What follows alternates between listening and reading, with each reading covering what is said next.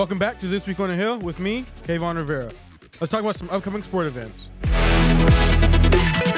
Starting off, Tuesday, October 10th, girls and guys volleyball at home, JV starting at 5, with varsity starting at 6.30.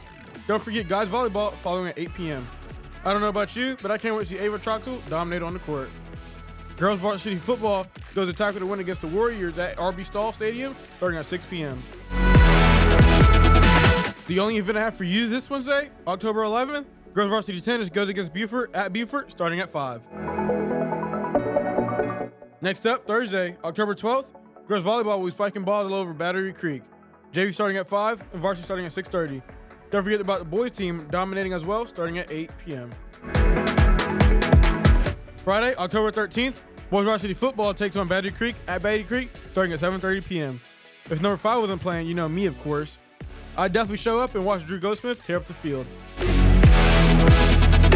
Finally, Saturday, October 14th, there is no better way to get noticed than having competition at a college.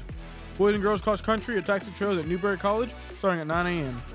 Speaking of notice, our boys and girls swim team dives deep to shine in front of the University of South Carolina at the USC Auditorium starting at 10 a.m.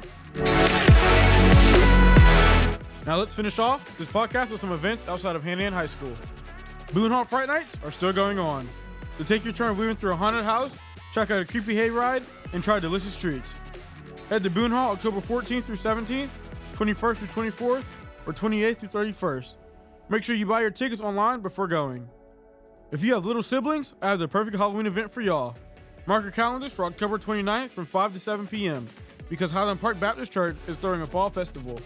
It is a free event and will include food, trunk or treat, candy, games, inflatables, and more. Ladies and gentlemen, that's all I have for you this week. I'm Kevon Rivera, and you've been listening to This Week on the Hill.